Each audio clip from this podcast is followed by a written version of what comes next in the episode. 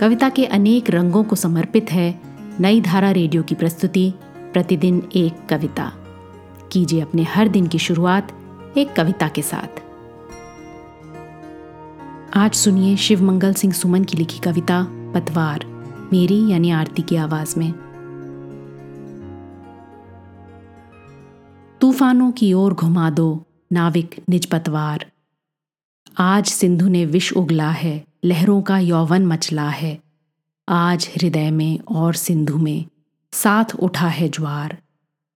तूफानों की ओर घुमा दो, नाविक निज पतवार लहरों के स्वर में कुछ बोलो, इस अंधड़ में साहस तोलो। कभी कभी मिलता जीवन में तूफानों का प्यार।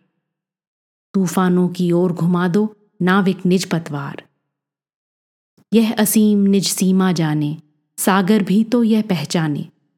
मिट्टी के पुतले मानव ने कभी न मानी हार। तूफानों की ओर घुमा दो नाविक निज पतवार।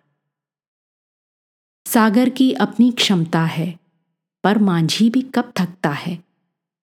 जब तक सांसों में स्पंदन है, उसका हाथ नहीं रुकता है।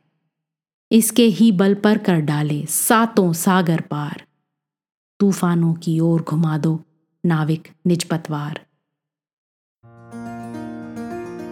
आज की कविता को आप पॉडकास्ट के शो नोट्स में पढ़ सकते हैं। आप जहाँ भी प्रतिदिन एक कविता सुन रहे हैं, वहाँ अपने कमेंट्स शेयर करना ना भूलें। अगर आप चाहते हैं कि नई धारा रेडियो की ये प्रस्तुति हर सुबह आपके व्हाट्सएप पर आ जाए तो हमें इस नंबर पर मैसेज भेजें।